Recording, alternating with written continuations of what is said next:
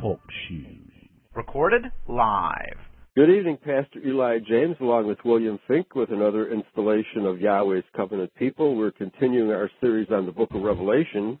And uh, last week we left off, I think we got through four of the um, churches, the prophetic churches, and actually the, the literal churches in uh, Revelation chapter 2. And uh, let me just quickly recap because what I'm doing, I'm presenting primarily the perspective of Howard B. Rand in his book, Study in Revelation, which I consider to be one of the most excellent. I mean, it's so far superior to anything else written by uh, any, certainly any Judeo-Christian author, and uh, only uh, Bertrand Comparet comes close. I'm not aware of any other identity authors that really have done original work on this. And so uh, Rand was writing primarily in the 50s and Comparet in the 60s, and their work really uh, dovetails together pretty well. And uh, Rand talks about the seven churches, uh, the first one being Ephesus, which he names desirable, and, and Bill has slightly different definitions of these words, and he puts them into the category in the years, the prophetic uh, kingdom.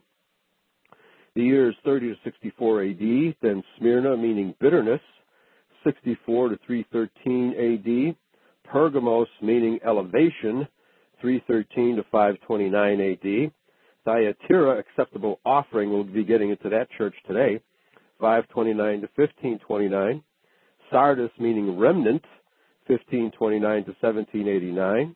Philadelphia, meaning brotherly love, 1789 to 1914. And Laodicea, which is the church we're living in today, the layman's church, from 1914 until the judgment day. And all this is, uh, we're going to be going through a lot of fine detail regarding all these prophecies. So I can just recommend to everybody go to my website, www.anglo-saxonisrael.com and look under Revelation Unfolded Part 1, and uh, you can uh, follow along with what we're talking about right here because there's a tremendous amount of detail. And I know your uh, analysis differs slightly from this if you want to go through uh, what you presented up to uh, the Church of Thyatira last week, and then we can pick it up from there. Well, well, right, and and we only covered three of of the seven churches. Right. I'm, I'm, i just thought I'd mention that. The um, well, well, I don't think that these cover any particular period of time, and and that's because all of the traits of every one of these seven churches, seven assemblies, are still with us today, and and many worse traits, right? But everything that these people were criticized for are basically here and now in in, in our society. Now, now the only um, strong argument I, I think that yeah, you know, the strongest argument is that of observation for a, a period of time for each church, and and maybe that could be understood to be the dominant um, traits that exist in each of those periods. Okay. Is that, that this latest time certainly does seem to fit the, the church of the, the assembly of Laodicea, which is the self-righteous people right. and, and the people that seek material wealth but I, I think we may have had periods like that, and you know, we've had that attitude in the past, mm-hmm. just perhaps not as prevalent throughout so many of the of the Israelite people. Right. Well, that's because the modern era has created this material prosperity, right, with uh, all kinds of inventions, the gadgets, uh, homes, airplanes, cars, etc. And then the more gadgets we accumulate, the more proud of ourselves we are, right? right. Well, well, I have a little recap of each of the first three three um, assemblies, and and we saw it mentioned to the Ephesians that they had left their first love, which must have been that gospel and Christian instruction brought to them by Paul of Tarsus. That's mm-hmm. the only interpretation that makes any sense historically, and they were warned to return to that. They were complimented for rejecting false apostles, and especially also the Nicolaitans, who were evidently, from the early church writers, peddlers of idolatry and licentiousness, and who also bore a form of what may be called proto-Gnosticism, if I can term it that, mm-hmm. as we saw in Tertullian and Irenaeus. And, and from their name, which means people conquerors, that's what the name means literally in Greek, it is evident that those promoters of a professional priesthood, which have forever sought to subvert and rule over the people is what is being described here, and, and that's the way I'll continue to interpret it. Mm-hmm. We saw the um, in, in the message to the church at Smyrna. Smyrna means anointing. That this it, it means ointment, which is used for anointing, right? The, the that particular valuable um, what the, what we see as myrrh, M Y R R H in the new in, in the New Testament, that's what Smyrna is. It's a different name for the same ointment, and that's the ointment that the the woman anointed Christ with at the dinner, if you remember properly. And and um, we see that's the anointing that Yahshua himself received, and that's the anointing that is given to us through him. This assembly was not criticized. Rather, they were warned about those enemies of Yahweh who would persecute them. Now, now perhaps when we get to Revelation 3 9, you could fill us in more on what Rand says, mm-hmm. because I know that he had the Judah thing all confused, right? Right, right. And Yeah. and I I was really um, disappointed in that, and and I did read that book many years ago. Right. Now, now, right. so we see that the the assembly that keeps the anointing. That's the way I look at this. Is not um, admonished for any reason by Yahweh. They're they're not criticized. They're they're only encouraged to stand firm in the face of the persecution they might receive from the synagogue of Satan or the, or the Jews. Right. mm-hmm. Finally, the message to the assembly at Pergamos warned about the throne of the adversary, and while I personally have no particular entity in history to identify here, this seems to point out those international merchants and money changers who have infested the, the seat of every regional capital, and Pergamus is the only one of these cities, since all of these cities are in Asia, and, and Pergamus is the regional regional capital of Roman Asia. Yeah, you know, this would be the um the, the, the seat of the adversary as an example where today in every regional capital, who is invaded, who, who has infiltrated and, and subverted them all? The same people, the, the, the, the internationalist banker Edomite Jew, right? Mm-hmm. That the, um, that there's more to this. It, it's, um, it, it's the regional capital would naturally be the seat of the international merchants and money changers, right? Right. But Pergamos gets its name from the Greek word for a citadel or a tower. And, and therefore, to me, it evokes images of Genesis, the Genesis chapter 11 account, the Tower of Babel, and, and by extension, Mystery Babylon itself. And, and this is even more fitting since the assembly at Pergamos was warned not to tolerate those men who teach to commit fornication or race mixing, which is the way of Balaam, which is what it is a primary aspect of Mystery Babylon. Mm-hmm. Mm-hmm. Okay. Yeah, it's a tower. It's a right now. It's a uh, ivory tower that Jews inhabit, right?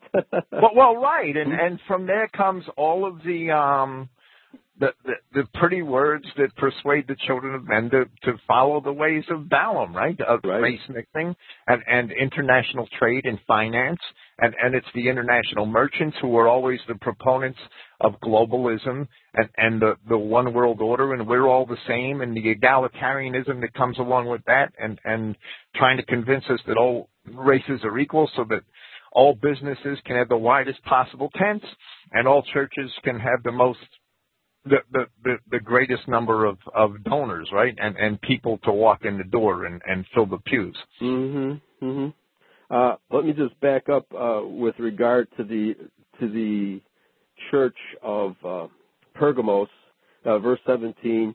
He that has an ear, let him hear what the Spirit says to the churches. To him that overcomes, okay, it's not to him who merely believes, but to him that overcomes will I give to eat of the hidden manna, and will give him a white stone, and in the, stone a new name written, which no man knows saving he that receives it. Okay, there's so much in the scriptures that defies the uh, idea, which is so prevalent in churches today, that all you have to do is be a believer and you become an Israelite, right? and you become an heir to the covenants. That's nowhere in scripture. That's absolute rubbish. The Judeo Christians who teach this are either fools or just totally deluded. Yeah. Well, well, it, it is a very vain religion to simply believe that all you have to do is profess some poorly defined, very ambiguous Jesus, right? Mm-hmm. That, that doesn't really stand for anything solid at all. That that's the, the the way the world envisions him. Yes. That they all form him in their own image, and and none of them actually read what he actually what what he said. Right. They don't. They make up they make up doctrine just as the Jews make up doctrine. Right. Okay. Uh, any more on uh, recap here? No, I'm I'm good to go. Let's Okay. let's, All right. We're in Revelation chapter 2, verse 18, and to the angel of the church in Thyatira write, These things says the Son of God, who has his eyes like to a flame of fire, and his feet are like fine brass. And I think all that this really means here is that he's somewhat transparent in appearance, right? Unless you have any, uh, you know, other symbolic imagery here that uh, that pertains. Well, well, he keeps invoking that that first vision that he saw in in chapter one of the Son of Man, and and that burning, flaming image mm-hmm. that that um it, it seems fantastic, but that that's Yeah. the image that we're given that that John saw, right? That, But that's that's- the way he that- described. Right, but that's also how Moses described Yahweh in the burning bush. Well, well, right. It's the same burning, flaming, Mhm. the, the burning bush, and and the pillar of fire, and and the the um the the essence that was on Mount Sinai that that men couldn't even look upon. Moses' face was burned and and shining from looking upon Mhm. the, the presence of Yahweh on the mountain. Yes, yes. So it's kind of like a golden flame, or and uh, when you actually uh, refine brass, it looks more white when it's heated up. It actually looks more white than yellow, but a yellowish white would be an adequate description here. Okay, verse 19.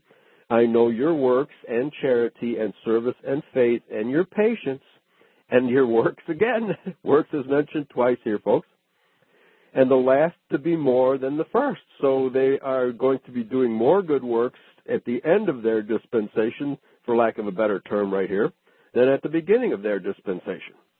Verse 20. Notwithstanding, I have a few things against you, because you permit that woman Jezebel, which calls herself a prophetess, to teach and to seduce my servants to commit fornication and to eat things sacrificed to idols. Now, this is a very loaded verse.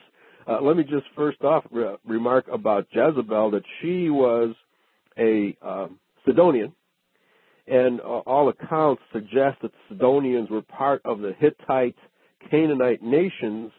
Uh, chances are she herself was probably a race mixed individual when she married Ahab.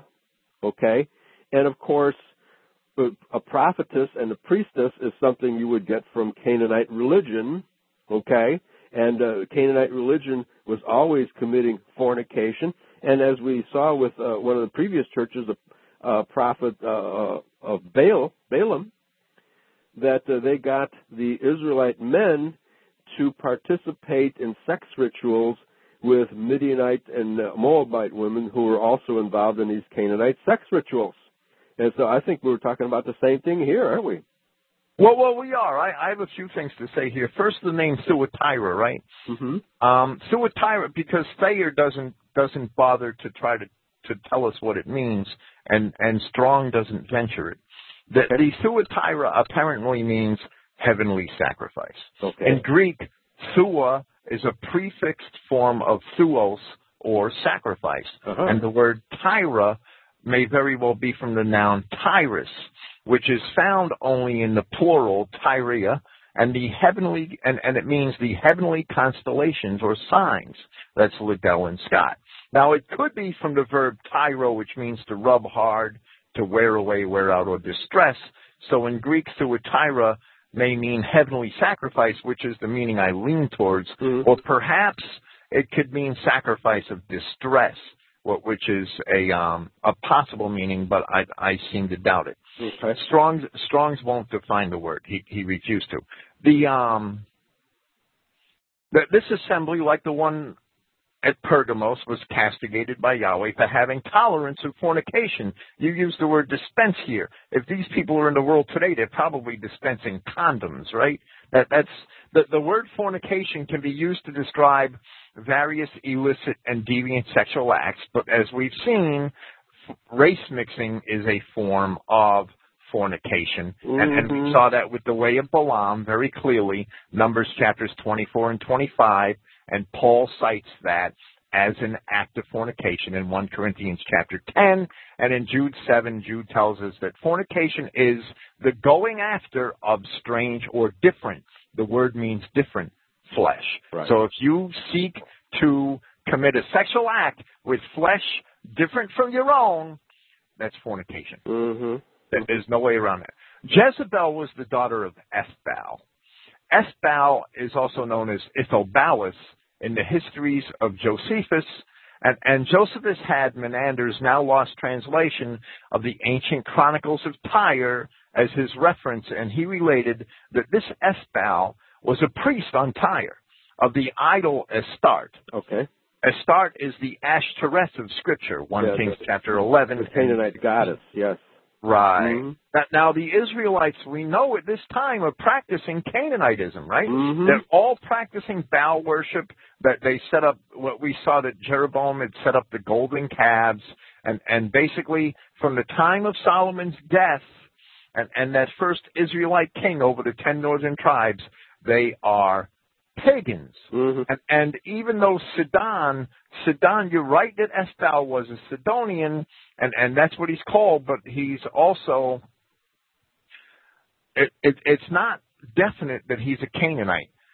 And, and that's because Sidon was used as a geographical um, term at this time, and we see that the Israelites had taken over Sidon but never drove the Canaanites out. Oh, They enslaved them instead. However, that doesn't mean that Esthal was not a Canaanite. right. He's a pagan priest.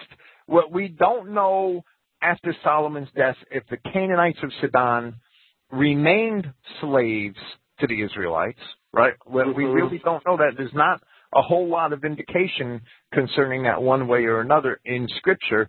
And Esthal had actually, being the priest of Astarte on Tyre, had slain the the last of the king. Well, he was the last because Esthal killed him, right? Mm-hmm. The last of the kings of the line of the famous King Hiram that we know from the the stories of David and Solomon. Right. One And of Hiram was probably an Israelite, correct? But well, Hiram, I'm, I'm positive that he was of Zara, Judah. Okay. I can't prove it, Okay. but, but all Scripture seems to indicate that, and that he had a kingship because technically the island of Tyre was outside of the land of Israel. It was off the coast, right? Mhm. And and um that that could very well you know that kingship goes old it's older than the Davidic kingship and it goes back into the period of the judges.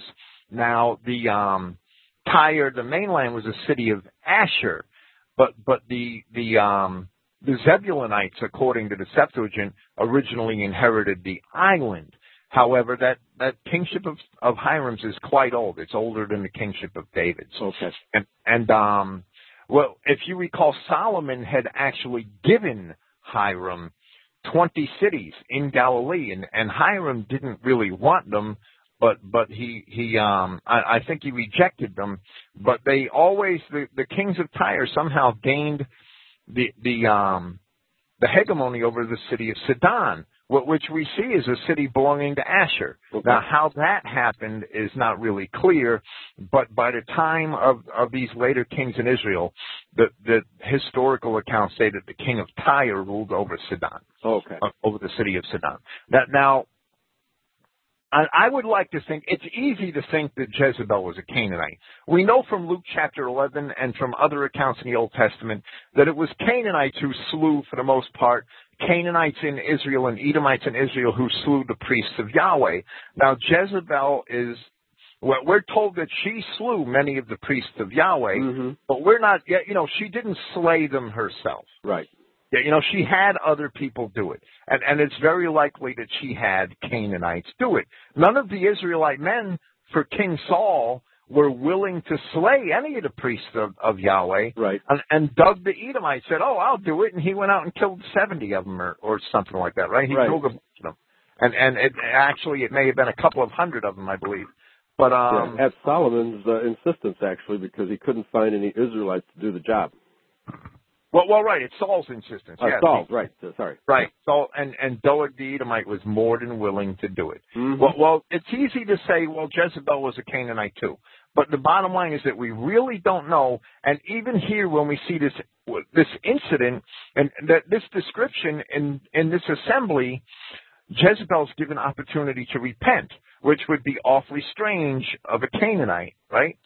Now, Mhm. now it's apparent here that Jezebel is is indeed the model whore, as Yahshua seems to describe her. Right. And, and let me say that this is a fitting analogy. If we pay attention to the story of Jezebel herself back in um in, in the book of Kings, 2 Kings chapter 9, right? When Mhm. Israel plays the harlot, when when Israel as a nation plays the harlot, the nation is eaten by metaphoric dogs. That's right. Psalm 22, um, Philippians 3 2, Revelations 22 15, right? Yes. Outsider dogs and evil workers. Like, like And- Doeg, and- and- like Doeg and- the Canaanite, right? well, well, right. And, and wolves are going to devour the sheep, and, Mhm. and wolves are basically dogs. Um, likewise, the body of Jezebel, the harlot, you know, upon her death, she was eaten by dogs. Right. Right. Because of their acceptance of race mixing, this assembly will suffer great tribulation. We also see in verse 24 that race mixing comes from, this fornication is said to come from the depths of the adversary. Race mixing comes from Satan. Satan is the God of integration. Mm-hmm. Yes. All, all through the ages, it has been the Edomite Jew who has been the promoter of the integration and, and mixing of the races. And, and it's even by their own admission. They're proud of it. And, and this, I believe, is the first light in understanding the mystery of iniquity. hmm Yes, very good. Well, it seems like verse 20 then would uh, suggest that this type of Canaanite religion, the the people of Thyatira, and the Thyatira, if you pronounce it Thyatira, sounds like is in the territory of Tyre. Is that the case? Well, well, no, no, no. I wouldn't. I, really wouldn't go there because it, it's actually in Asia Minor, right? All of these assemblies are in are in Asia, yes. and and Tyrus is not connected etymologically to Tyros, T U R O S, wh- which is the the ancient Greek word for Tyre. Yes. Okay. But it sounds like that the, what Yahshua is, is, is saying to them is that they're still dabbling in this paganite, uh, pagan religion, Well, uh, or there are people I- in their midst that are doing it. Right, absolutely. That they're, they're um that they are there are people in their midst that are teaching it and Yeah. they are tolerating that. Right. Right. That they're leaving it up to a personal moral choice, perhaps, like the Jews try to press us into today. Yes. They teach our children to commit fornication, Mhm. and, and we teach them not to. And, and the Jews say, well, well, they have a personal choice over whether or not they want to be homosexuals, or whether or not they want to ra- race mix, or have premarital sex, or, or have teen sex. Yes. Right. Exactly. And certainly that type of thing is going on today, and it sounds like it was going on right there, right then. It, it's as old as it's as old as um as, as Cain. It's as old as Genesis chapter three. That's right. That's right. Okay, verse 21. And I gave her space to repent of her fornication, and she repented not. And of course, we're talking about race mixing here. And I gave her space to repent of her fornication, and she repented not. Behold, I will cast her into a bed, and them that commit adultery with her into great tribulation, except they rent they repent of their of their deeds. Okay, so, folks, it's quite obvious here that uh, this adulteration, this adulteration of the seed line. Yeah, I'm sorry your Rottweilers resent that, Commander. this adulteration of the seed line will not be tolerated. Period. That, that goes for all you Judeo Christians out there. Verse 23 And I will kill her children with death, and all the churches that uh, that shall know that I am He which searches the reins and the hearts, or the guts, the feelings, and and the and the knowledge, and your beliefs, and I will give to every one of you according to your works. Again, there's nothing in the book of Revelation that even comes close to suggesting antinomianism. We are judged according to our works, and uh, it's we are we the overcomers are the ones who get glorified, not the mere believers.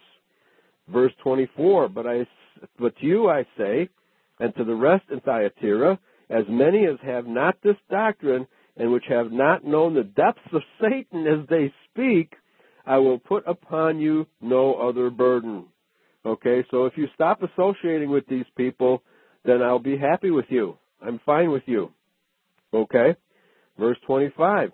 But that which you have already hold, hold fast till I come. Alright, so don't backslide.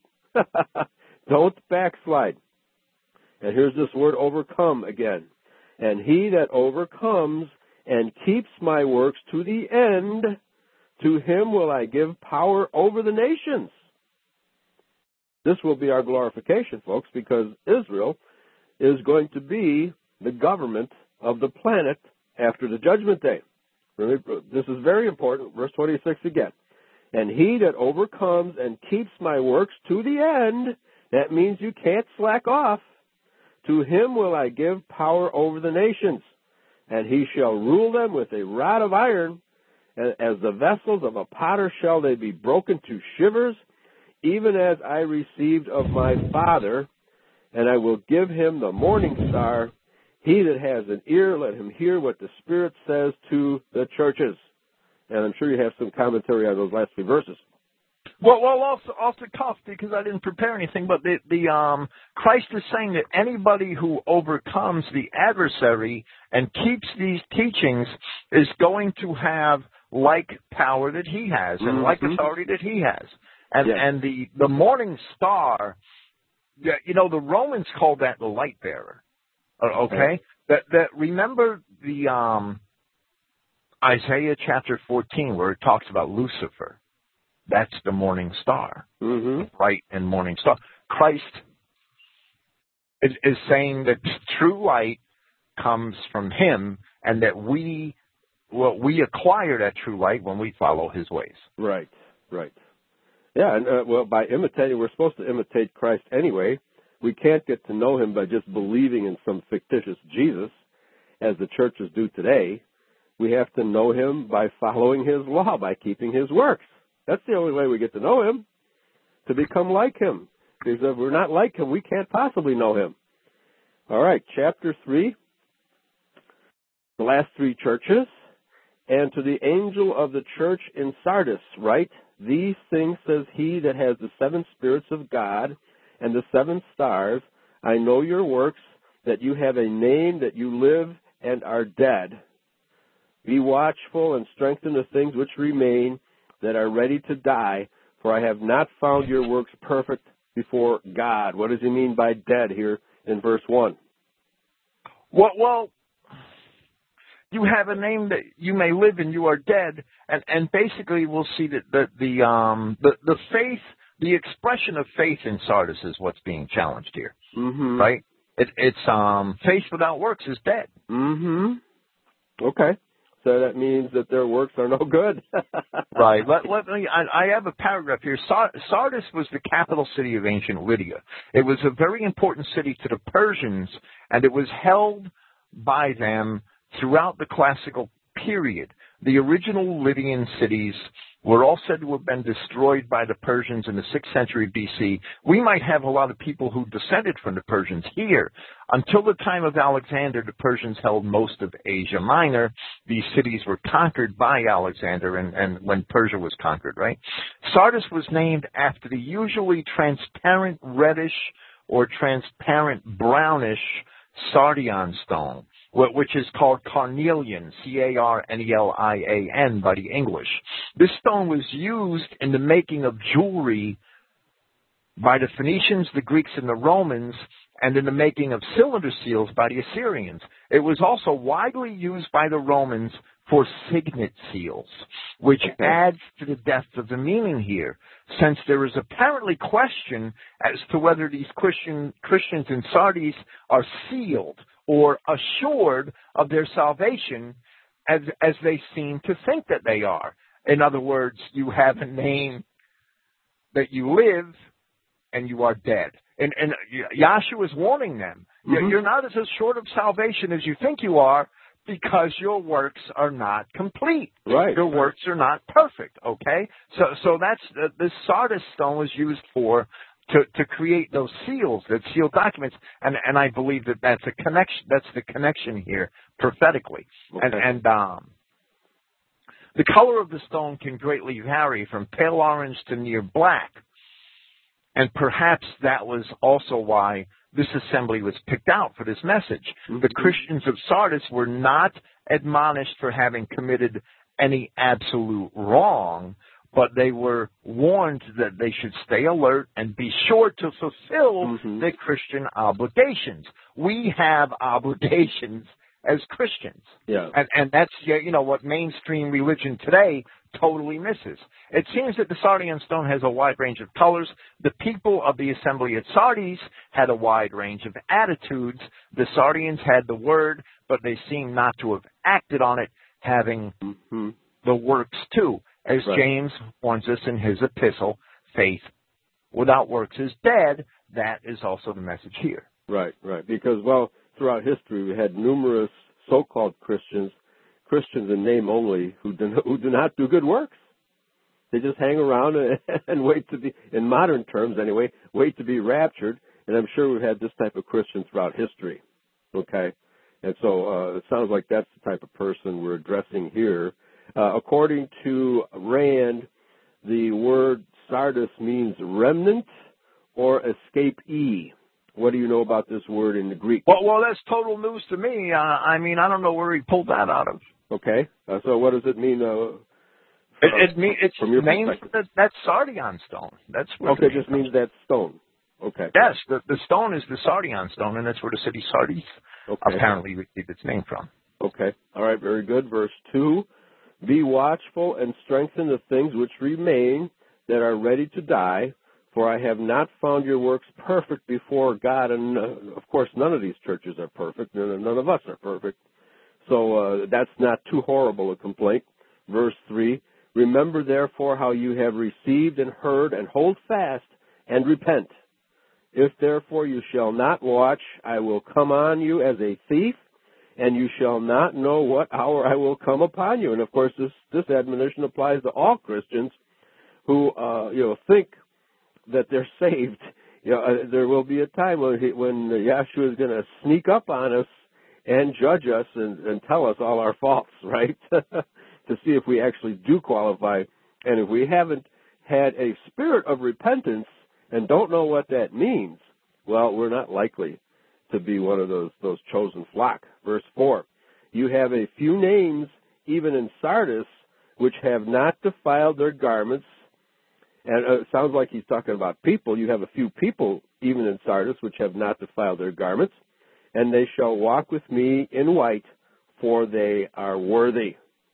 Well, well, a name it is used as a metaphor in Hebrew mm-hmm. for a person, right? Yeah. And in the Book of Acts, we see that 140 something names, you know, were, were converted to Christianity, mm-hmm. were, were, had believed the apostles, and and that that word is used there as persons. It, right. It's a an idiom, idiomatic use for persons. It's a Hebraism. Right, just like the in the Old West, uh, they used the term handle for a name. Right, what's what's your handle? And they were, they were asking, what's your name? Verse five: He that overcomes, the same shall be clothed in white raiment, and I will not blot out his name out of the book of life. And again, there's that word overcome, and we've uh, come across having to do good works several times and overcoming several times in these first two, three chapters. And I will not blot out his name out of the book of life, but I will confess his name before my Father and before his angels. Okay, so doing good works and overcoming and repenting are absolute necessities if you want to be counted among this remnant. Verse 6. Well, well, I have a few things to say okay. about the book of life. Yeah, you know, oh, the okay. book of life the, the book, I didn't think I'd see this until Revelation chapter 20, right? Okay. The, the book of life is, I believe, the Bible, or, or at least the Bible that we know is a reflection of the book of life. The Okay. copy we have is not quite finished since it is the story of the history of our race and the earth and the law and the words of our God. Paul tells us that those who keep the gospel uphold the word of life, where in his epistle to the Philippians at 2:14 through 16, he admonished them to quote, "Do all things apart from murmuring and disputing, that you would be perfect and with unmixed blood, blameless children of Yahweh in the midst of a race crooked and perverted, Mhm. among whom you appear as luminaries in the society or in the world, upholding, upholding the word of life for a boast with me in the day of Christ, that not in vain have I run, nor in vain have I labored. The veracity of this interpretation shall be further upheld as we examine the message to the assembly at Philadelphia. John tells us that the apostles touched the word of life. So it is, it, it is evident that if Christ is the word of life, the book of life is his gospel and his profession. He tells us that if we do not deny him, he will not deny us Mhm. before his Father. If we keep his words, then we are written in the Bible, being of the Adamic race whom the Bible is about. Christ told the Judeans that, quote, Truly, truly, I say to you, if one would keep my word, he would not see death for eternity. Mhm. If, if his word is in you, you are written in the book of life. And Christ told the apostles, talking about the lost sheep, at John 15, 20 through 21, quote, Remember the word which I spoke to you, a servant is not greater than his master.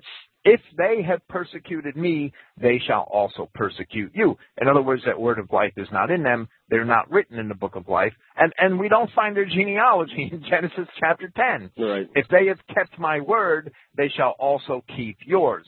But all these things they shall do on account of my name, because they do not know he who has sent me. If you are not of the Adamic race, your name is not in the book of life, and it cannot ever be. Mm-hmm. Mm-hmm.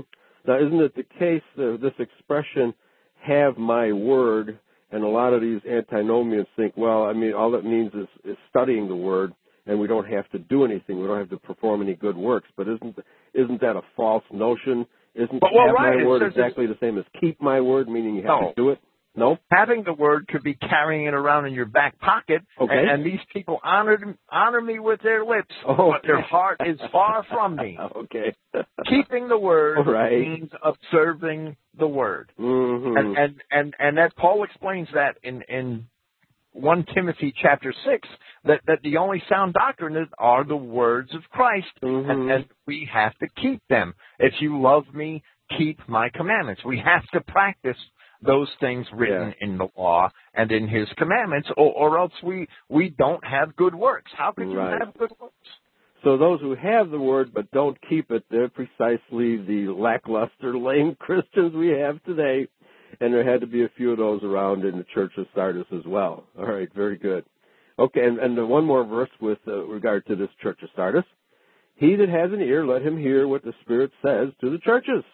Now, it's it's fascinating that the modern churches really, as we quoted, I think in the first couple of uh, shows we did on the subject, the Catholic Church claims that the Book of Revelation can't be understood. It's really obvious that most of the Judeo-Christian churches uh, of the Protestant denominations don't understand it. They understand snippets of it, but uh, they're really not making any effort to understand this book in terms of its historicity, right? They they, they make a few uh, meek efforts to try to understand a, a, verse here and a verse there, but I'm not aware of any modern uh, Judeo-Christian commentator who is trying to relate all of this stuff to actual history. They just, you know, they just uh, did just engage in a lot of guesswork and say, well, it must mean this and it must mean that, and provide no rationale for what they believe. Okay, so, uh, but this is an admonishment to all Christians, not just to the ministers standing in the pulpits. We as Christians are supposed to try to understand this book, not just the book of Revelation, but the whole Bible. And certainly none of these denominations encourage their flock to do any such thing, which makes them false shepherds. Okay, verse 7, chapter 3. And to the angel of the church in Philadelphia write, These things says he that is holy, he that is true, he that has the key of David, he that opens and no man shuts, and shuts and no man uh, no man opens. And according to Rand, the Church of Philadelphia is 1789 to 1914. And it just so happens that the U.S. Constitution was written in the year 1789, and I'm sure that's where he gets the date from. And it's probably no coincidence that uh, the city of Phil- Philadelphia was named Philadelphia by Israelites, right? Because we are huh. Israelites, and they were white separatists. My, my first contention with, with Rand's interpretation is that that period was filled with internecine war. That wasn't a period of brotherly love. That was the period of the war between the states. That was the period of the Napoleonic Wars, the French Revolution. That that was crazy. That, that, well, but here in America, it was the consummation of the war against uh, the bankers of the Bank of England, and uh, certainly the brothers loved each other. Otherwise, they never would have co- come up with the U.S. Constitution. Well, well, right, but 70 years later, in in that period, we had the war between the states, and 500,000 oh, yeah, right. white men died at the hands of their brother. Oh yeah, well yeah, like I said, none of these churches are perfect. okay, and uh continuing here, verse eight, and I oh you want to say something about the key of David before we? Uh... Well, well, I will when when when you finish reading about this. Is I have a lot of comments on, okay. on this. All right, verse eight. I know your works Behold, I have set before you an open door, and no man can shut it, for you have a little strength, and have kept my word, and have not denied my name. Praise Yahweh for that. Behold, I will make them of the synagogue of Satan, which say they are Jews, or in, in actual Greek, Judeos, meaning residents or citizens of the country of Judea, and are not, but do lie. Behold, I will make them to come and worship before your feet, and to know that I have loved you. This is very exclusive language. He's talking to Israel. He's talking to us Israelites that he will make them of the synagogue of Satan, namely the Jews, to come and worship before our feet. It's not going to be the other way around, folks. Of course, we, unfortunately, it is that way right now. We have way too many Christians groveling at the feet of the Zionist Jews and giving the Jews the credit for being Israel. But this verse says the exact opposite, that they're going to bow down before us, just like the woman of Canaan bowed down before Yahshua and begged to have her daughter healed by him. This is telling us that the entire Jewish nation, without whatever's left of them, we're not sure if this is before the judgment day or after the judgment day, that they will bow down and worship us and acknowledge that we are his children, the Israelites. Okay? Verse 10 Because you have kept the word of my patience, I also will keep you from the hour of temptation, which shall come upon all the world to try them that dwell upon the earth. Okay, this hour of temptation is the judgment day. Behold, I come quickly. Hold that fast which you have that no man take your crown. Okay, so it means that our crown can be stolen from us. Him that overcomes, there's that word overcome again, will I make a pillar in the temple of my God, and he shall go no more out. And I will write upon him the name of my God and the name of the city of my God, which is New Jerusalem, not Old Jerusalem, New Jerusalem, which comes down out of heaven from my God, and I will write upon him my new name. And of course, Bill, so many of the Judaic Christians totally miss this, that the New Jerusalem is going to come down out of heaven and rest right here on earth. And it's confirmed. Well, well right. Mm-hmm. It sure as hell isn't in Palestine. That's right. Edomite. That, that's for sure. That's right. That's right. But uh, since uh, part of uh, Christian identity teaching is that America is destined to become the New Jerusalem, that fits the church in Philadelphia interpretation that I think Rand is right on the money here. Verse 13, he that has an ear, let him hear what the Spirit says to the churches. Okay, so I'll let you recap the Church of Philadelphia. Well, well Philadelphia means brotherly love. Right. And, and this assembly was not criticized by Yahweh, which is certainly why this assembly was chosen for this message. It, it's very important to understand the the, um, the the underlying meanings of these words. The um, That that that's also the significance of the key of David. Now, now Clifton had written a very excellent paper from the Old Testament perspective on the key of David and, and the perspective of the promises to David, hmm and and and that is that that his you know he would never want a descendant to to to sit on the throne, and and there's a there's a um talk of the key of David falling, and and that happened, we believe, when when Prince Charles was born, right? When, Mm. when um when, when Elizabeth married a Jew, right? Right. And and it's not only that, but in in the 1800s, in the 19th century, in Britain and in Germany, very many of the noble families intermarried with Jews. Right. Adolf Hitler complained about it. For the money, It- it- right? Right. It's Mhm. very, very evident in, in, in Prussia and in England. And even today, many of the, um, the noble families are Jews. The, the, the lords of, in the House of Lords in England, they're all Jews or they're married to Jews.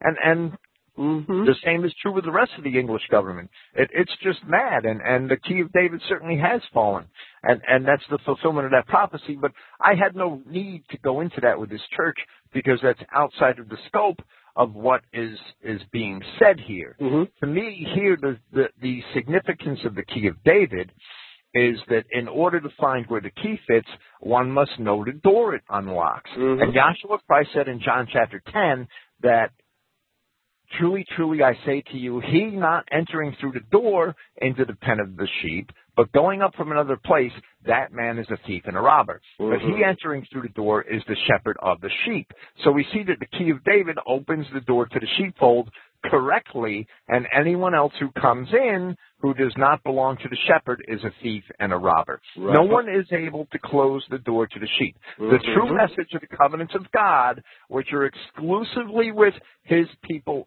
Israel, the, the anointed people. And, and the anointed people, if, if you look at Lamentations 420, you will see that, that the, I'm, I'm sorry, it might be 418 and 19.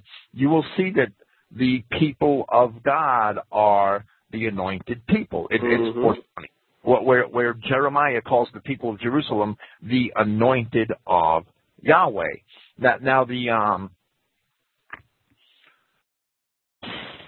if, um the the true covenants of God are exclusively with His people Israel, and and anyone else who enters in, into the sheepfold is is trying to invade and violate that Right. covenant. And Well, and for those who stand, Let, uh, let me just jump in here before I forget. The um, the same imagery is talked about at the wedding feast of the Lamb, where Jesus says, first of all, those uh, uh, the, the wise and foolish virgins, virgins, right? The the wise virgins kept their faith, they kept their lamps burning, and were allowed into the door through the door into the wedding feast. The foolish virgins, after the door slammed shut in their faces, and and others tried to crawl over the wall to get into the wedding feast, but that ain't going to work. You're not going to Well, be well, able to climb over the wall. Absolutely not. Yeah. And and for those of us who stand strong in brotherly love, that, that and and caring for Mhm. that those covenants, right? Their enemies will one day be forced to acknowledge that they are indeed the true children of Yahweh. Mhm. The Jews, the synagogue of Satan, they may persecute us now, but before they all get thrown into the lake of fire, they will know Mhm. that we are the children of God and that there is a God in heaven, right? Yes. We are also assured that if we keep his words, and, and that's very clear assurance here in, Mhm. in, in this message to the Church of Philadelphia. Yes. If we keep his words, we shall be spared the wrath that is to come upon the evildoers. I, I'd like to read two, two, um, yeah, you know, it's brotherly love is of the utmost importance to, to a true Christian. John 13, 34 to 35, Christ says, I give to you a new commandment that you should love one another just as I have loved you, that you should lo- also love one another. Mhm. But by this they shall know that you are my students if you would have love for one another. Now, now this was never so explicit in the Old Testament law. It, it was we were told to um to treat our neighbors as we would want to be treated. Right. But th- this commandment was never so explicit. The law doesn't really teach that we should love our brother, and, and I'm sure that that was a um, a, a challenge that Yahweh put forth to our race Mhm. that we should try to find that love without having to be told about it, right? Right. And, and obviously, that's Do I have to tell you everything? Right. well, well, right. And and John 15 verses 12 through 14. This is my commandment that you love one another just as I have loved you. A greater love than this, no one has. That one would lay down his life on behalf of his friends. Right. You are my friends if you do the things which I command you. Right. So- we have to practice the law, right? Mhm. If we don't practice the law, we're not his friends. Right. And doesn't mean you should allow yourself yourself to be, you know, uh, drawn and quartered. Laying down your life for your friends is simply doing what your your duty as a citizen and loving your brethren. It doesn't necessarily mean uh, physically sacrificing your your body, you know, like being burnt at the stake. Although it may come to that, right? Well, well, right. We should spend our lives looking to see what we could do for our brother. Right. And and that's what it means, laying down his life on behalf of his friends. We don't all have to die for each other, or there'd be no point. Mhm. Well, what the hell would we be doing right. We're here? all dead, right? If we do that. That now the um that yeah, you know, it's the the most striking thing, and I'm going to repeat it. I probably said it a couple of times already. In this message, to these seven assemblies, is that the church of the assembly Smyrna, which is anointing, and the assembly Philadelphia, which is the assembly of brotherly love, uh-huh. recognizing who the anointed of God are and loving your brother, you will not be um, admonished or, or criticized or, or judged by Yahweh in the last day. These two assemblies are not judged, criticized, or admonished for anything. Good. They're, Yeah. they're warned about Because the they, adversary. because they're doing those things. Well, well, exactly. And Mhm. if you do those things, the adversary is going to persecute you. The Right. Jew is going to hate you. And that's why in these two assemblies do we see the warning concerning the synagogue of Satan. Mm-hmm. Mm-hmm. Very So- good. Yes. Yes. And again, uh, this uh, church concludes with the admonition: "He that has an ear, let him hear what the Spirit says to the churches." Okay. So we're supposed to, we as Christian Israelites, we're supposed to make an attempt to figure this out, to hear and understand. Right? This doesn't mean listen; it means understand too. Okay. All right. The final church now. Well, well, let me. The, Oh, you got more? Okay. The sense from heaven. It's. I didn't get into that too much because that's discussed at great length in the closing chapters of the Revelation, right? Yeah. The name of God is ultimately written on the heads of Christians is also discussed in, in the final chapters. Okay. And, and that's that's all I want to say. I, I didn't go into those details because we will when we get to Revelation chapters 21 and 22. Right. Well, and his name is Yahweh, and certainly the mainstream churches uh, don't recognize the name of Yahweh. They don't recognize the name of Yahshua. They don't recognize a lot of the names from the Old Testament. They have no no idea what uh, these Old Testament of the prophets and patriarchs actually mean. And those are studies in themselves. They're very instructive to study the names of the patriarchs and prophets. Okay, verse 14. And to the angel of the church of Laodiceans, write these things, says the Amen, the faithful and true witness, the beginning of the creation of God. Verse 15. I know your works, that you are neither cold nor hot. You are lukewarm, right? I would you were cold or hot. So then, because you are lukewarm and neither cold nor hot, I will spew thee out of my mouth, and the word spew means vomit. Okay? So he's talking to Christians who are so lame that he would vomit them out of his mouth rather than have them be part of his body, right? According to um, Rand, this uh, word Laodicea means the lay church, as as you have. Uh, so there's, I don't think there's any di- disagreement there. And apparently, what it's talking about is the fact that these uh, the lay churches or the lay assemblies that exist in the world today are just so lame and lukewarm that they're hardly even worth anything. Well, well, I do have a disagreement with that, but I'll get I'll, I'll get into that as an aside when you're finished reading. Okay, so uh, verse 17, because you say, I am rich and increased with goods, which describes us today, and have need of nothing, and know not that you are wretched and miserable and poor and blind and naked with respect to the truth and to the Spirit, right?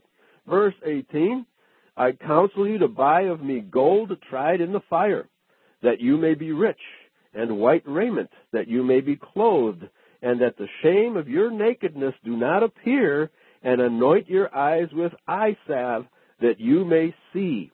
As many as I love, I rebuke. To all those Christians who don't believe that Yahweh still chastises his children, I rebuke and chasten. Be zealous, therefore, and repent. Behold, I stand at the door and knock. If any man hear my voice and open the door, I will come into him, and I will sup with him, and he with me. To him that overcomes will I grant to sit with me in my throne, even as I also overcame and am set down with my Father in his throne. He that has an ear, let him hear what the Spirit says to the churches. Bill, are the churches listening? Well, well, absolutely not. They don't even read the Revelation. They claim not to be able to understand it. it yeah. It's very plain if you understand the Old Testament. Uh, I mean, 90% of it, I'm not going to pretend to understand all of it, but, but 90% of it is right from the Old Testament right. the Gospel. That's right. The, the um, I'm very disappointed with Rand for thinking that Laodiceia means lay church. Okay. And, and that's because there's no concept of a professional priesthood in first century Christianity. Right. So how could you have a lay church? Yeah. Well, I think he's just talking about the the fact that you know sometimes the the people uh what's the term? You preach to the people what they want to hear. Maybe that's all he really means by that term. Well, right? well lay usually means you know a, a church run by the laity, right? Right. Well, like all the other churches are supposed right. to be run by professional priests. Yeah. But but that's simply not the truth. All Christian assemblies are lay assemblies. We have no legitimate professional priesthood in Christianity. That's right. That's right. Now, now um, and and that's it.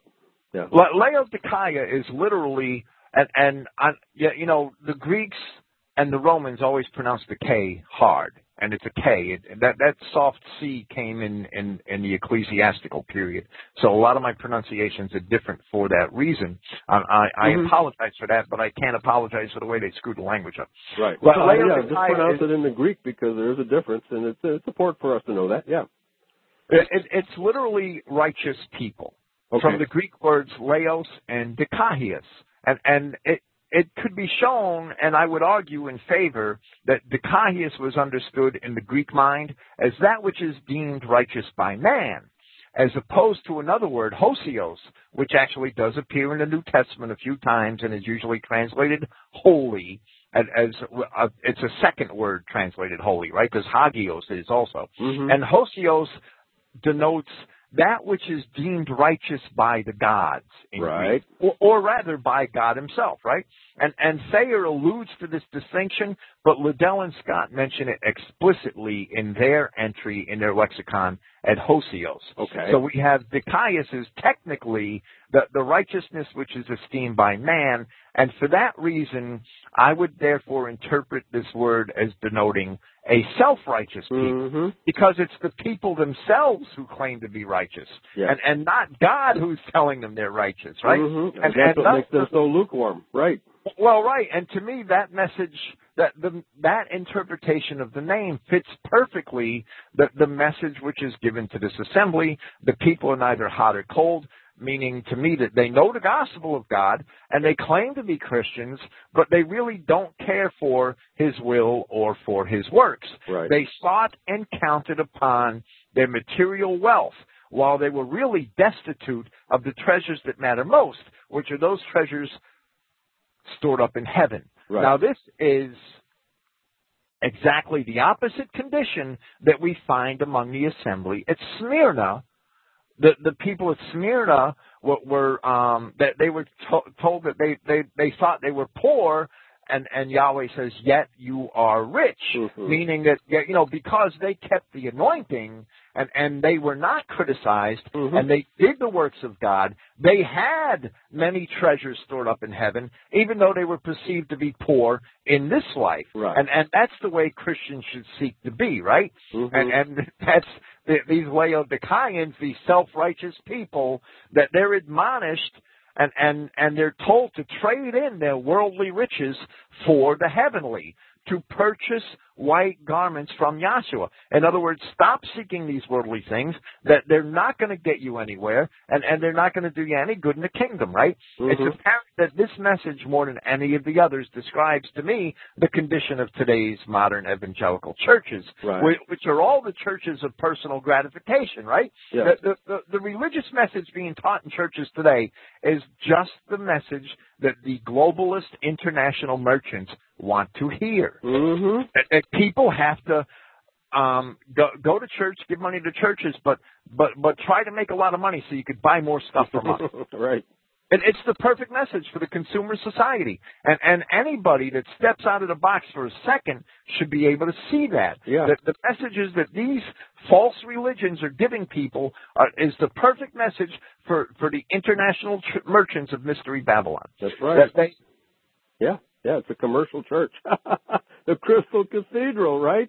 Well, well, right. They, Mhm. they seek worldly riches, and therefore they are naked and poor. They also admit all sorts of beasts into the congregations, people who are not involved in the covenants which Yahweh made with Israel, That's right. and therefore they are pitiful and blind, as I translate those words. Yeah. They need what Smyrna has. They Mhm. need ointment in order to anoint their eyes, Right. that they may see, which is the knowledge and the meanings of the uh, and the obligations of the covenants with God. Yeah, they need to open their eyes, right? Right.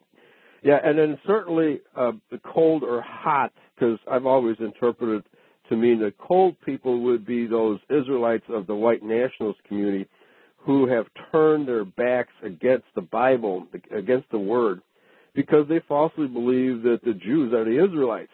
And having been taught that by the churches, right? Having been taught that by the churches, they have turned their backs on the word and have become totally cold toward it.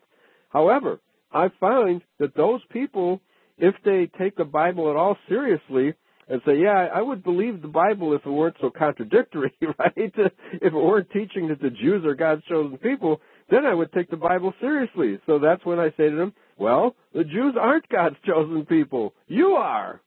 And they say, "Oh, really? Tell me more." Right? And then they, become hot. And then the, the hot people are those who really want the word. Right? These people don't want the word. They're lukewarm. They're satisfied with what they have.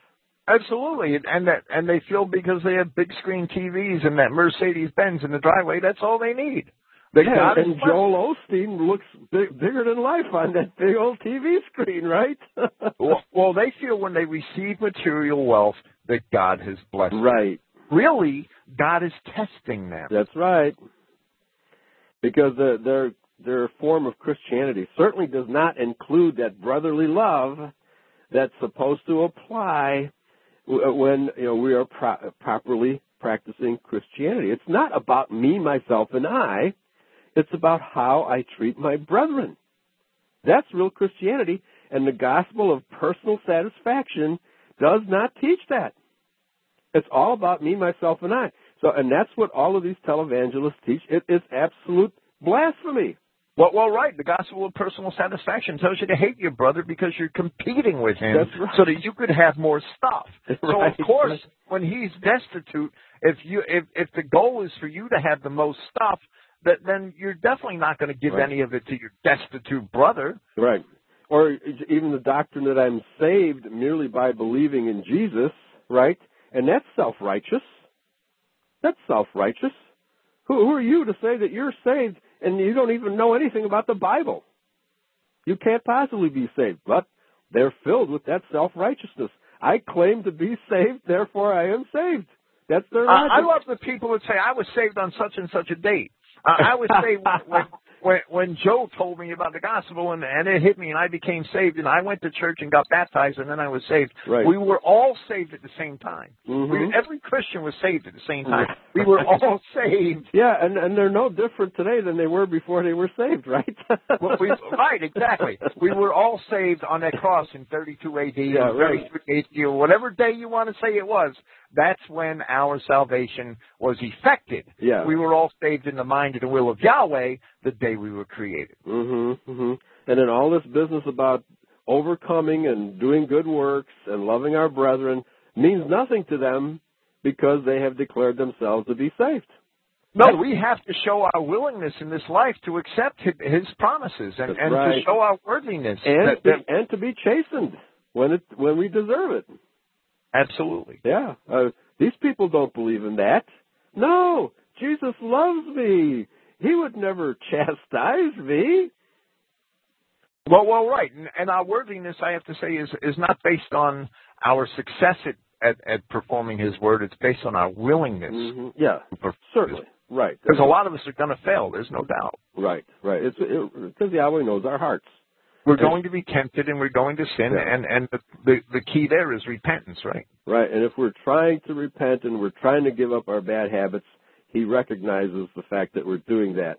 Okay, but if we're obviously in the gutter, doing cocaine or methamphetamine or alcohol or any of that stuff, then we're not likely. We're not repenting.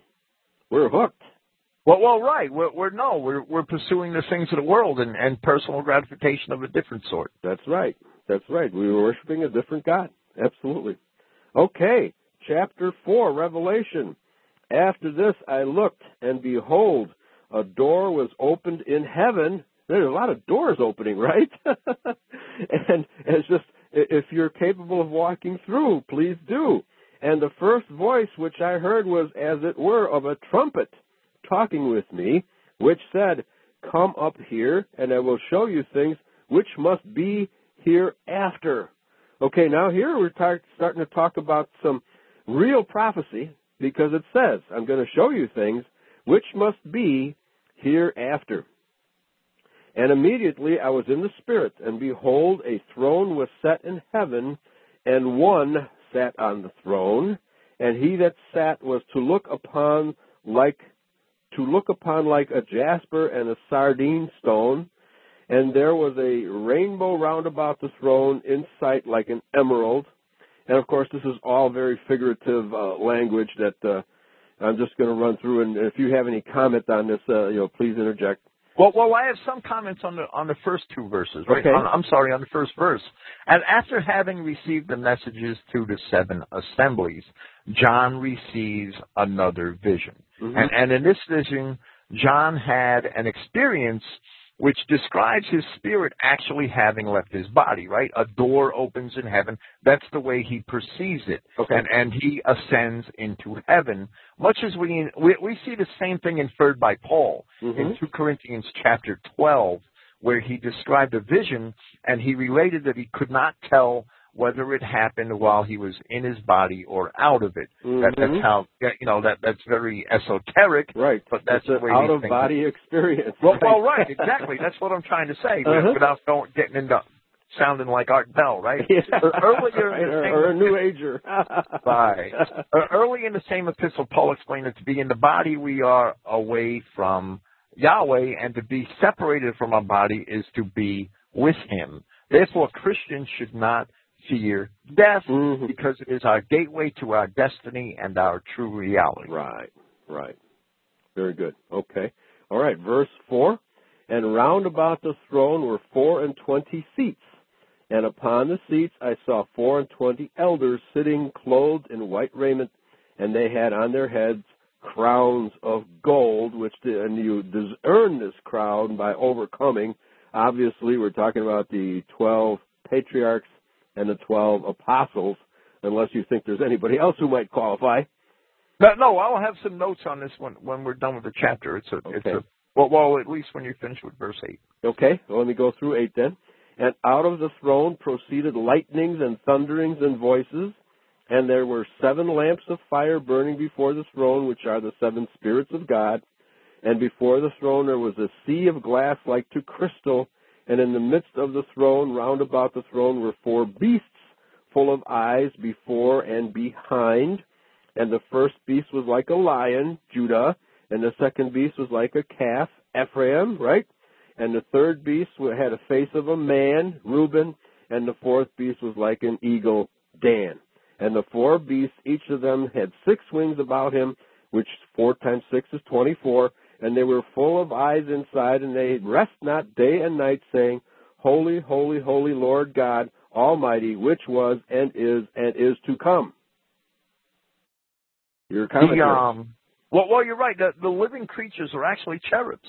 Okay. The, those chimerical sphinx-like cre- sphinx-like creatures, which are made up of the symbols of the four leading tribes of Israel: Mm-hmm. the, the man, the lion, the bull, and the eagle, which, which is Reuben, Judah, Ephraim, and Dan. Right. That they're often depicted in association with the throne of Yahweh, as they are in Ezekiel chapter one.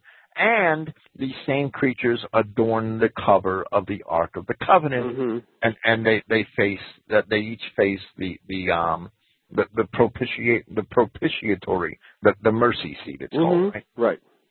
the, the um Ma- Matthew nineteen twenty eight and Yahshua said to them, Truly I say to you that you are those who shall be following me in the regeneration. This is my translation. When the Son of Man shall sit upon the throne of his honor, and you also shall sit upon twelve thrones, judging the twelve tribes of Israel.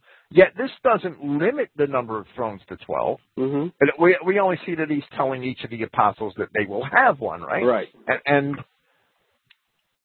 that this what we see here that there were 24 thrones mentioned, and, and it's often conjectured that these other 12 are for the original patriarchs of Israel, and and that would ma- that that would be the easy interpretation. That would make sense, right? But I, I would think that there were other more prominent patriarchs: Abraham, Isaac, Jacob, Enoch, and and the others that, and they don't have a throne, right? Mhm. I I would rather think that the numbers are not to be taken literally, but they are to be seen symbolically. Mhm. And and that's that the, the real key meaning here is that the twelve thrones for the twelve apostles and the reserved number of twelve for the patriarchs of the Israelites is only really another assurance that the dispensationalists are fools, right? Right. The, the New Testament and the Old Testament alike are two halves of one book reserved for one people. That, that this that this symbology always includes those Old Testament people as equals with these New Testament Mhm. Christian believers, Right. because the Old Testament people that they were Adamic, they were white, they were Israelites, and they were Christians too. They were just Christians before Christ. Right. They were looking. We were expecting. But Christ. This is all one book. It, it's not two separate books, and, and one of them written to Jews. That's just a lie. Right. Yeah.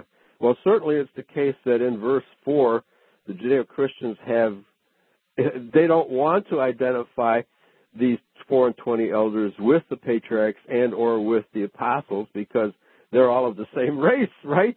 So yeah, that's one of the verses they like to ignore because it does point to the fact that we're talking about Old Testament whites and New Testament whites, or Israelites, right? And Israelites exclusively Absolutely. and they hate any exclusive talk. Right. Okay. Any more uh, up to verse Well, well this, these cherubs, you know, the Assyrians use that same word, cherub. Of, of course, Assyrian was a related, related, um, a, a related term, right? Yeah. And and I'm confident in in my assertion that the cherubs are sphinx-like creatures. First, because the Assyrian beast called a cherub had the head of a man, the wings of an eagle, and the body of a bull, and and they left out the lion part Mhm. right? And and there have been all kinds of archaeological artifacts. A lot of them are pictured on Christogenea in in the Phoenicians index pages, in in my papers on the Phoenicians and and the related pages that I have there, Mhm. and and they are all very um sphinx-like creatures, and and some of them have one feature missing, right? Because they changed these things as they traveled. Right. Some of them might have the head of a man and and the wings and and the body of a a lion, half, half lion and half bull, and and that's the proper cherub. It has all four portions mentioned Right. here, and and each portion represents one of the main tribes of Israel in in in Yahweh's symbology. But some of them, as, as the Phoenicians traveled to Italy and Iberia and Greece, they, they left behind many of these things we found we've dug out of the ground. Mhm. in, Yeah. in all the all the coasts of Europe, right? Well, And- sometimes but- they had to flee because of the uh, other invading Israelites or Well, well, invading right. Assyrians. Right. Right, or, or there were earthquakes or building collapses, Mhm. or or they were in that they were buried with people in graves. There, there's a lot of reasons why they're dug in the ground. Well, why right. they're found. or found. husbands were trying to get away from their wives, or wives Yeah, yeah, trying to right. get away from their husbands. Right. Well, well, um, a lot of them are missing, you know, one feature. You know, some of them are missing the wings. Some Mhm. of them have a body that's all bull or all lion, but you know, it, it's they're all visibly a type of cherub. And wherever the Phoenicians traveled, we find these cherubs, hmm and and that's because the Phoenicians were Israelites, and this cherub was basically their their one of their primary icons. Yeah. Yeah. That they left them everywhere. It, it's Mhm. um Yeah. Really an incredible number of them. And, and of course, as our people forgot their identity as Israel, then they probably tended to worship these icons as as gods, right? and and turned the true uh, lost the meaning of what these symbols actually mean. But of course, the British Empire still has the the lion rampant, right, and the unicorn being the tribe of Ephraim, one of the symbols of the tribe of Ephraim. So they have retained that imagery and and they know what it means. Well, well, we always forget what our symbol means. Yeah. How, what our symbols mean. How many Americans can can tell you? Yeah, you know, ask them how many stars are on a flag and see how how many correct answers you get. Right, or how many stripes, right? And, and and ask them what each of those stripes stand for, Yeah. and, and and most of them will stand there looking stupid. right. Uh, who, who's the governor of L.A.? right. so yeah, uh, it's we're, we're so dumbed down. By, uh, and this would apply again to the uh, Laodicean church. They're so proud of what they know, and they uh, uh, understand so little of what they don't know about Scripture that it's really quite embarrassing. It's really quite embarrassing how little they know about Scripture, and then how they flatter themselves for being saved. You know, I mean, to me, it's just, uh, well, it's. It, it, let me put it this way: the Antichrist, the Antichrist Jew, has so thoroughly brainwashed them that they even hate their own race and uh, consider themselves to be saved because they are not racists. right? That's how they've been brainwashed. Well, well, absolutely. If you're a racist in today's Yeah. society, you're an evil, wicked beast. Yeah. These people are absolutely brain. It's incredible how they've been brainwashed. Yeah. And, and basically, that you know, the body is a computer, and and the brain is the CPU, and and the spirit is the operating system, or however you want to look at it, right? But if you're fed garbage data, you, you could have the best the, the best genes. hmm Yeah, you know, you could have the best genes in the world, but if you're never fed the truth, if you're fed garbage data from the time you're born, like the Jews do to us today in these public Mhm. school systems, and, and on this television with Barney Yeah. and, and all these foul creatures, which they, they shove foul doctrines down our children's down our children's throat. Yeah. If, if you're fed garbage data, uh, garbage is going to come out. It, it's Yeah. an old computer adage: garbage in, garbage out. But it's true. It doesn't matter how good the computer is. Yeah, yeah. Loyal lady says in the chat that um, uh, many Judeo Christians will love you until then, until you start talking about race, and then they'll turn around and hate you. Well, right? well, that's why when people ask me what I do, yeah, you know, what do you do for a living? I just tell I'm a racist. yeah, right. But let's let, let's not beat around the bush. Yeah. Let's get over that hurdle real quick. Yeah. But You know, but, but Bill, uh, they teach we're all saved, right? Because Well, well, Jesus right. died for us on the cross. We're all saved, so you're saved too. And and that goes back to who yeah, right. And and and if you you have a um and any respect for the ideals you claim to, like freedom of speech and tolerance, Right. you have to tolerate me. That's you, right. you have to let me speak. But no, they're all hypocrites and and as soon as you're exposed as a racist or as soon as they think you're exposed, right? that, because I wasn't trying to hide in the first place. And as soon as you're exposed as a racist, that they want to shut you up. And well, they get well, righteous.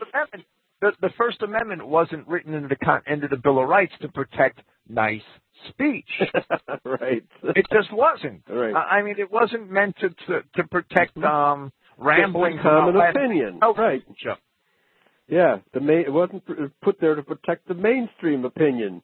It was put there to protect the the oddball opinion. Right now, if the oddball opinion is really wrong, the mainstream opinion should carry over. Right? Should, should win the debate.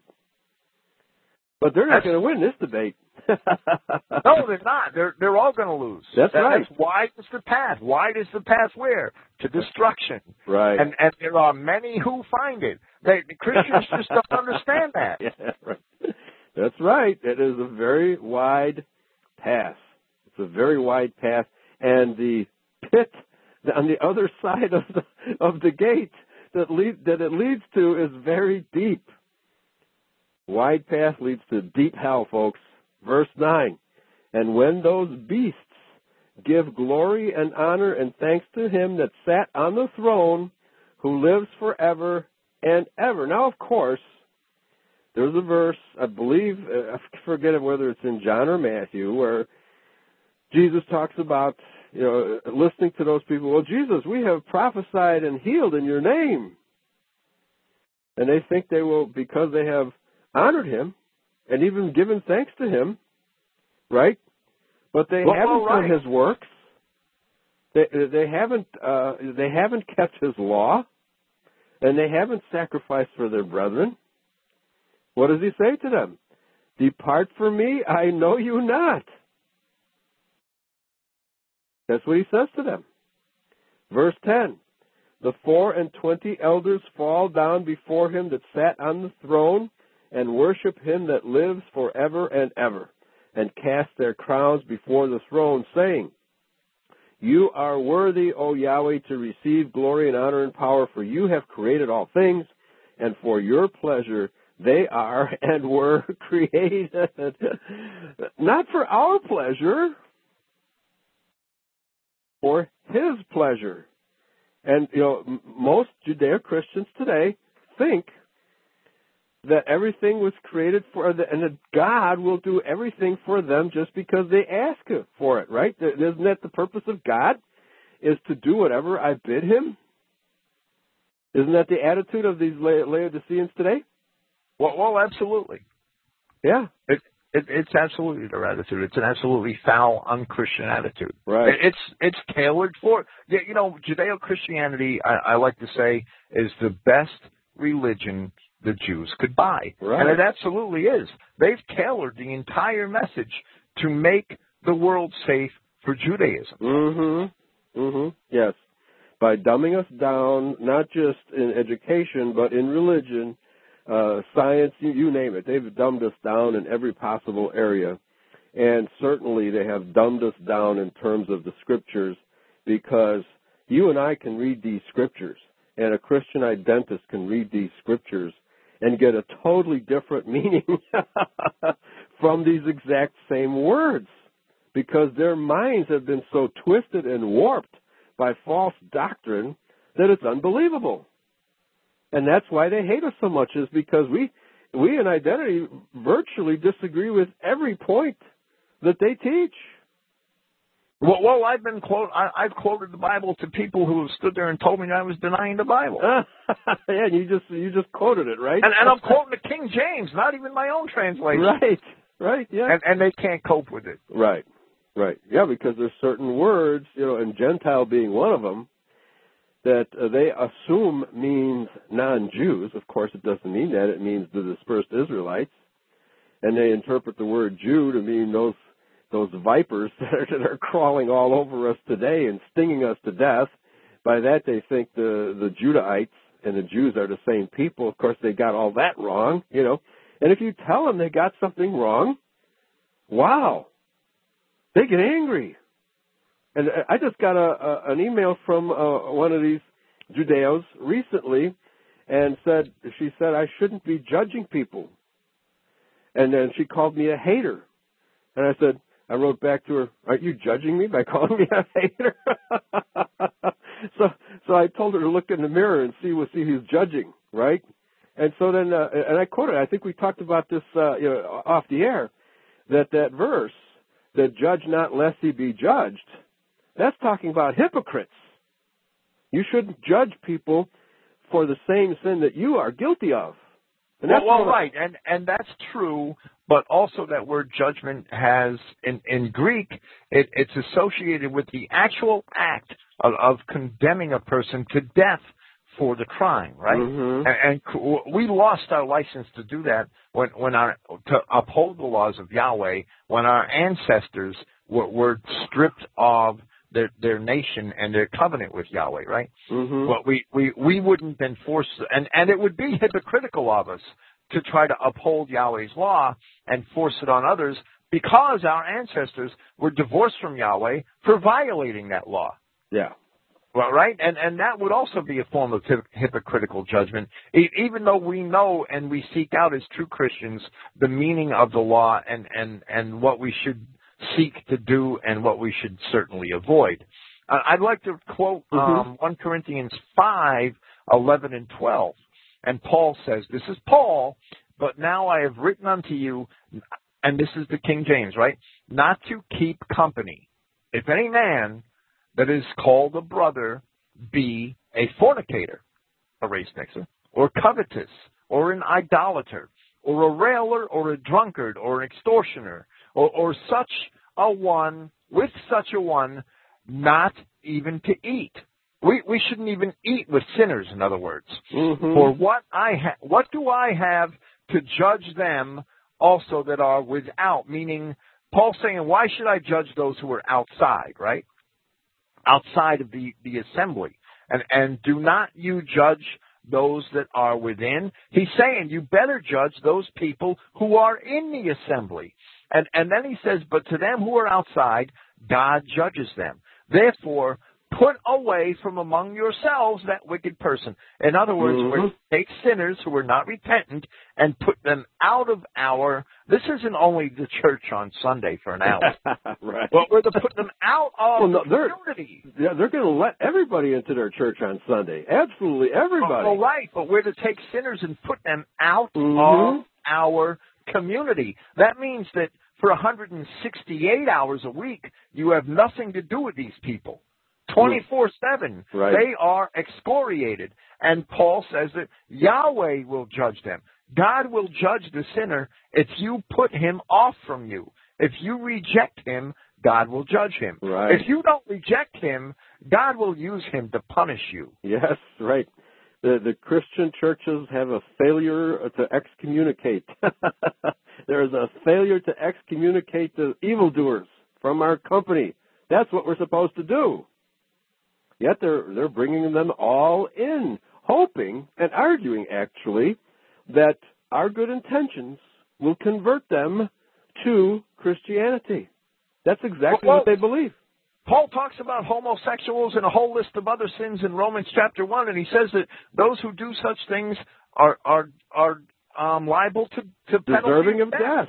Yes. And, and not only those who do them, but those who approve Right. of those who do them. In other words, if you want to accept the homosexual and and the the penalty for the homosexual in the Old Testament law Mhm. is stoning, then you also deserve to be stoned. That's right. That's right. And, and that's the penalty that you're begging from Yahweh. yes. Yep. Capital punishment saves victims. It prevents more victims. That's right, Maui. she wrote uh, capital punishment saves lives, and it does that too because murderers should be executed so they can't kill again. And you know, and uh, obviously the churches don't take a position. Here, here's the lukewarm again. The churches don't take a position on this. They skirt the issue. Clearly, the Bible says, even in the New Testament, that murderers, homosexuals, rapists are to be executed. As both Old Testament and New Testament. And, and Christians can't accept those people or we're not Christians. Right. We simply have to reject the sinner and the sin hmm and, and Yes. put them out of our community, out of our household. Right. Don't go to church with them. Don't sit at restaurants with them or at the bar or, or whatever Mhm. clubs or wherever you frequent. Yeah. You can't frequent with sinners. When you accept the sinner, you are accepting the sin in the eyes of God. That's that's right. Yeah. That that slogan that they have, love the sinner, hate the sin, that is nowhere in the Bible. That, that's in the Talmud, I bet. Yeah, it probably I, I bet Talmud. It came right out of the pages of Judaism. Yeah, so you can live to sin again. right? it's got to be Talmudic. okay, all right, Bill. So we've covered four chapters of the book of Revelation. This is really fun stuff, folks. And uh, I just can't see that how how anybody can make sense out of the book of Revelation from any other point of view but Christian identity. And anybody who tries just makes gobbledygook of the whole message. So this is great fun, Bill. Looking forward to. I will be here next Friday and Saturday and Sunday. And tomorrow, my guest is going to be Greg Howard. We're going to be doing uh, the Testament of Asher, I believe. So that will be at noon Eastern. I hope you all can join us again for our Sunday show. And uh, thanks again, Bill, for joining me on the, this discussion of the Book of Revelation. Praise Yahweh, and thanks for listening. Praise Yahweh. Okay. Yahweh bless everybody.